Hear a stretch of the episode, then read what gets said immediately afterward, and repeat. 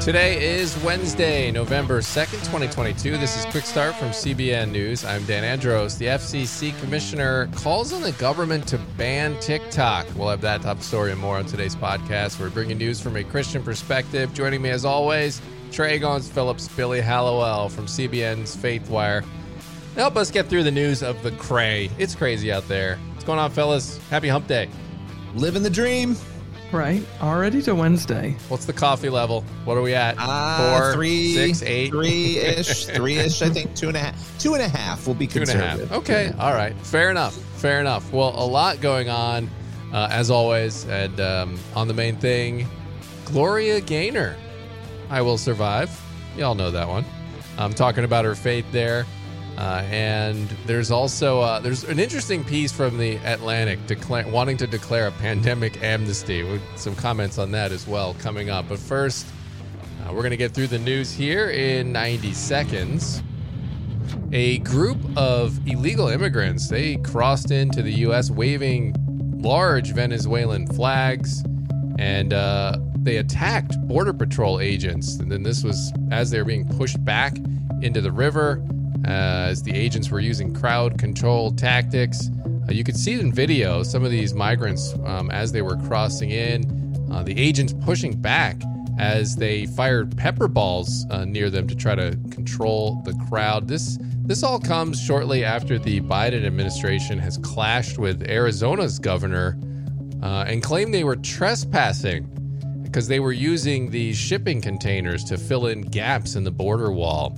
So ongoing border chaos happening now here ahead of the election. And Israelis, they went to the polls yesterday in record numbers. Voters speaking with CBN News Israel said the most important thing is to come out with a government that's stable and able to stay in power. This is the fifth time in less than four years they're voting, and they told CBN that they're tired of it. You can check out more over at CBNNews.com. And Brendan Carr, one of five commissioners at the FCC, told Axios in an interview that the government should ban TikTok because of how many users they have and that it's owned by a Chinese parent company. Those are just some of today's top headlines. You can check out those stories and more over at cbnnews.com. Guys, are you guys concerned about TikTok? I kind of am because I have an account, an account, but I don't really use it. So then I'm kind of not because I'm like they won't bother with me. I post one video a year. Yeah, I, it, it's something that I go back and forth on because I I have TikTok, but again, I don't use it very often. So it just kind of sits there on my phone, and then every once in a while, someone will send me something, and I've deleted the app like three times, Same. and then I'll have friends that send me something. It's like, ugh,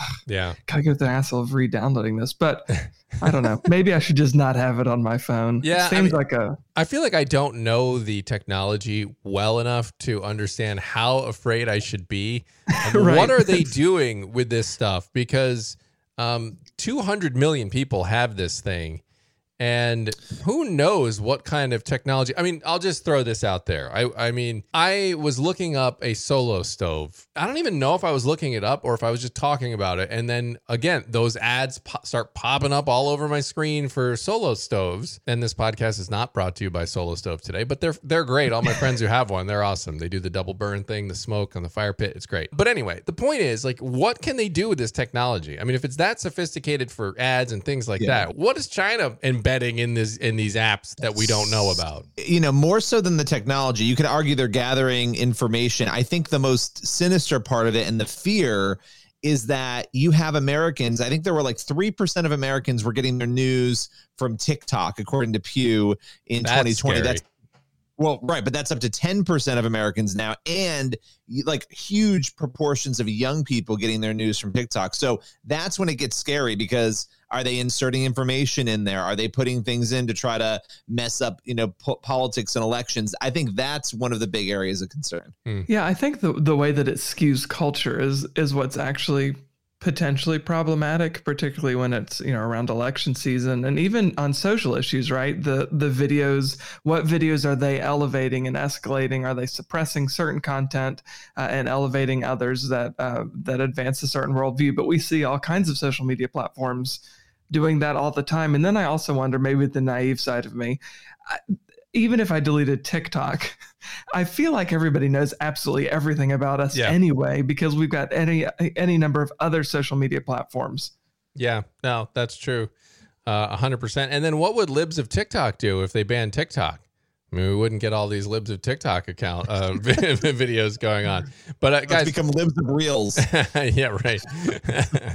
um, so, I real quick, I want to shift gears here, guys, and talk about this column uh, that appeared in the Atlantic for just a minute here, which it was entitled. It's caused a lot of controversy. I wanted to get your guys' reaction to this. It said, "Let's declare a pandemic amnesty," and it's by Emily Oster. And I'm not familiar with Emily, and so from what I've read so far, you know, she had, um, you know, some some she had views uh, uh, on during the pandemic time that were not what I would call, you know, far left views of trying to lock down everything and overly afraid. Like she wasn't in that boat. But you see people using this headline and this story to sort of try to soften the blow as we're starting to see now these older takes that happened you know, like, ah, you and your freedom, just suck it up and take the lockdown and close down your business. You know, that that sort of heavy handed vibe that was happening during the pandemic. Um, you know, it, seems like people now want to get a pass. Like, oh, let's just let bygones be bygones. You know, uh, people lost everything during this pandemic. People, they had loved ones die and they weren't allowed to go in and see them before they died. I mean, this this stuff happened over and over. Meanwhile, as the elites were skirting those rules over and over again.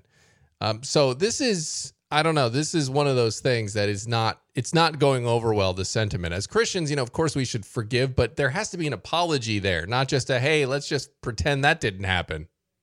Well, I think I think that yeah, we have to forgive and we have to start there, not allowing ourselves to be overtaken by anger, right? No matter where you are on that on that discussion. But I do think, you know, there needs to be an acknowledgement and an apology because we're gonna repeat the same mistake again if we don't actually talk about it. And I'm still walking around talking to people and they're still buying a lot of the same lines yeah. that were given. So yeah, it's it's problematic. Yeah, I mean, I so I just recently lost my grandpa, and one of the things that I was so struck by when we were at the hospital is that we, as a family, as a bunch of us, cousins, grandkids, aunts and uncles, all that, we were able to go in and see him before he passed away, and it just made me think of all the people in 2020 who had to die by themselves, some not even with a spouse or a next of kin. Uh, and it seems like takes like this are, are an attempt to try to skirt accountability for really i mean just the horrible way we treated human beings right. yeah. uh, during this. 100% I, I, think of that video I, rem- I think it was in the uk when someone was at a funeral and they had the chairs all distance and the, the mom or whoever it was with the spouse was upset and getting emotional. And someone moved their chair over to sit next to him and they and they rushed in and said you can't do that. I mean that is that is some wicked stuff right there. And um but the the tenor of the column here is like, well, look, we just didn't know. We just didn't know. Well, if you didn't know, why would you make these, you know, condemnations and these shaming, like uh, you're killing people, all this stuff? If you didn't know, either way, this is not good. You know, like you were, you were, if you're trying to plead ignorance, you can't do that because now that means you were overly aggressive and overly opinionated out of ignorance that doesn't absolve you from it at all. Well, all people have to say is, you know, we did our best in the moment. We were wrong, and this doesn't dismiss everything that happened. You know, like have some humility. The whole time, all that was needed was humility. We don't know how to deal with this. We've never dealt with it before. Here we are. We tried to do the right thing, and maybe we made bad mistakes along the way. The yeah. fact that people can't even say that, I think, like we made a mistake, we made an error is deeply problematic and is not going I, to appease people. I actually yeah. think a little humility goes a long way. Yeah, I agree. And I just to say, I'm when I'm talking about that, I'm thinking of the people and the Christians. There were plenty of them out there that was saying you aren't loving your fellow man if you don't do X, Y, and Z. Um, and I, I think it's that sort of heavy handedness that we saw from Christians, plenty of them, leaders in the Christian community that um, now they're just trying to walk back from that without really offering an apology. And I think, you know, if you're admitting that, well, we just didn't know, you know, uh, we didn't know what we were doing. Like for you to shame other Christians and saying they aren't being Christian um, for, you know, either not getting the vaccine or not supporting a government mandate or any list of things, um, it just seems like that apology needs to be there. And like you said, that that humility. Yeah, well, I think the, the, tunnel vision it was just awful throughout all, as if there was only one priority. COVID was it. Yeah. There was no other thing that anybody could be going through. And I hope maybe I don't know. In retrospect, maybe a, a, an outcome, a positive outcome, will be as believers in particular. Maybe we can be a little wiser when something yeah. if something like this happens again. Say, look, this is a priority, but there's also a whole lot of other priorities, and we need to be loving and compassionate yeah. by considering all of them instead of just one. Right, and maybe can I really quick, yeah, really quickly it. just say, I think on the other side too, there were people and they were around me. I knew some of them who were believers who were being very dismissive of people yeah, sure. who had concerns. Sure, right? yeah. So I think it runs on both sides. I, I think agree. we do have to, you know, mocking totally. people who wore masks and that kind of thing. You know? I totally agree. Couldn't agree more. Couldn't agree more on that. Absolutely. But all right, let's go into the next one here. And there is a new survey that has some stunning findings about about what Americans how they view um, right and wrong. So what did it say? Yeah, this is this is really interesting. It's the America's Value Study from the Cultural Research Center at Arizona Christian University, and they've put out a number of. I think this is the fourth report in this um, value study, but they asked a really interesting question. They asked Americans, you know, what do you believe America's foundation for for determining right and wrong should be? Where should it come from? And they were given a number of options: the Bible, what respondents feel is right in their hearts, so like your feelings, or majority rule. And the largest proportion, 42%, said that they believe what people feel in their heart should guide and determine what is right and wrong in America. Uh, 29% said majority rule, and 29% said the Bible. Um, so really kind of jarring statistics there. What do you think the, is the most surprising thing to come from all of this uh, research? Well, yeah, I was looking through it, trying to figure out. Okay, we we see forty two percent said, regardless of their religion or their beliefs, that it, people what they feel in their heart should be sort of America's foundation for right or wrong. And so you try to figure out, well, why is that? But Dr. George Barna, who conducted the research, he he wrote this, and I'm just going to read it because I think this answers the question. He said, stated differently. Seven out of 10 adults, 71%, now contend that man rather than God should be the judge of right and wrong. So seven in 10 people looking to man rather than God. That's startling. That's concerning. I mean, that jumps off the page for me. And we talk about this a lot on the podcast about that very thing. Well, yeah. I mean, look, you've got you've got billions of people in the world, right? And you've got yeah. 310 whatever it is million people in America if you're saying that the way you feel in your heart should guide the moral foundation of the nation you've got 310 million different hearts making that decision. That that's deeply problematic and unsustainable and impossible which is why when you turn on your TV or you listen to this show and you hear stories you're like what in the world is going on? I think that actually tells us that we're living in chaos. Yeah Right. And you can't possibly, I mean, and it's changing too, right? I mean, that's the other thing is that all of these values will be constantly changing over time.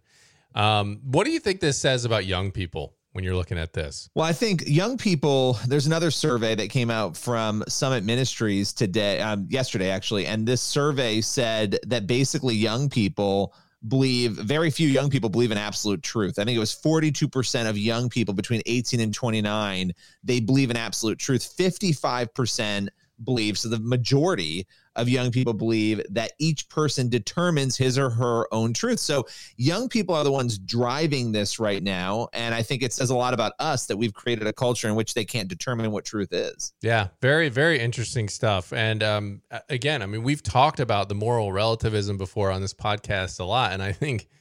Uh, I think this is evidence right now of a, of a problem that we have sensed for some time, guys. I mean, this is when you try to make your own laws, when you start trying to be the God of your own self, it's not going to end well. You're going to see confusion on very basic things, which we're seeing right now when it comes to sexuality, um, when it comes to lifestyles.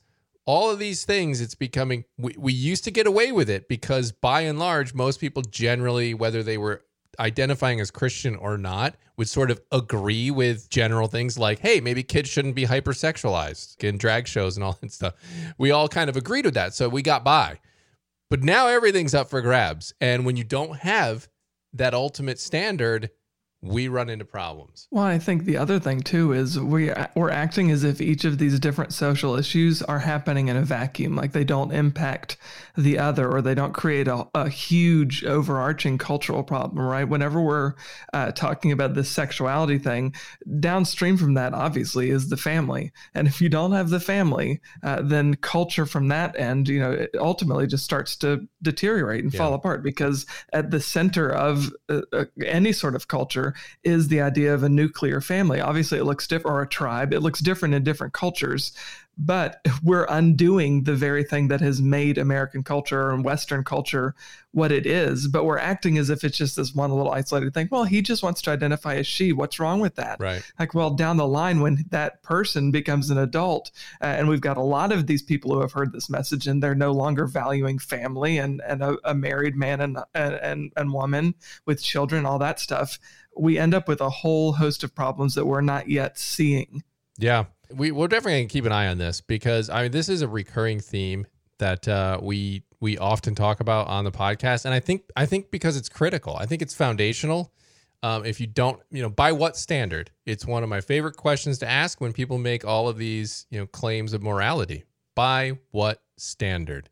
And it and it all falls apart when you don't have an ultimate standard. I honestly, me personally, I think that's one of the best evidences of God is the fact that we understand their there is right and wrong.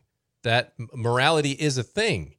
And when you re- when you start to go down that rabbit hole and you try to explain that, where does morality come from? Who gets to decide?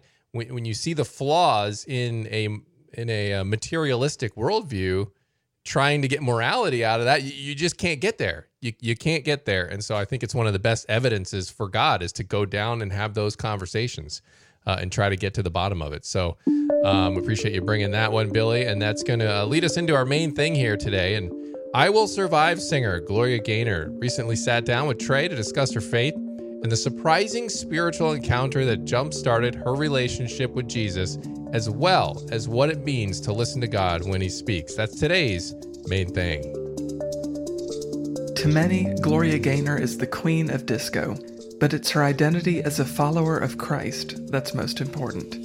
She recently spoke with us about a profound encounter she had in 1984 when she and her then husband were throwing a party. It was that watershed moment that changed the trajectory of her life forever. Well, um, my mother had passed away um, some years before that, and I kind of lost my moral compass for a minute and um, and so I was, you know, I gotten into show business, had started performing because I didn't have any fame at all before my mother passed away, and um, so so I was kind of like in limbo uh, morally, mm-hmm. and kind of going along with whoever I was with, and and all of that. Got myself in trouble, and one night, um, the Lord literally grabbed me in my collar and said, "That's enough." I was at a party. We had given a party in my hotel room and um, people were coming in with drugs and all this kind of stuff. And I was ready to, to get in, in, involved, to indulge. And the Lord just said, no. I, mm-hmm. I, I always believe that He just said to the enemy, not this one. And I didn't realize until a year later that, maybe even more than a year later, that I had, I, when I came across, I was looking through my mother's things and I came across my baptismal certificate. And then the memories came flooding back as to when I had asked my mother to take me to church to be baptized when I was 16 years old. I told her I wanted to give my heart to the Lord. And, you know, he doesn't forget, even when we do.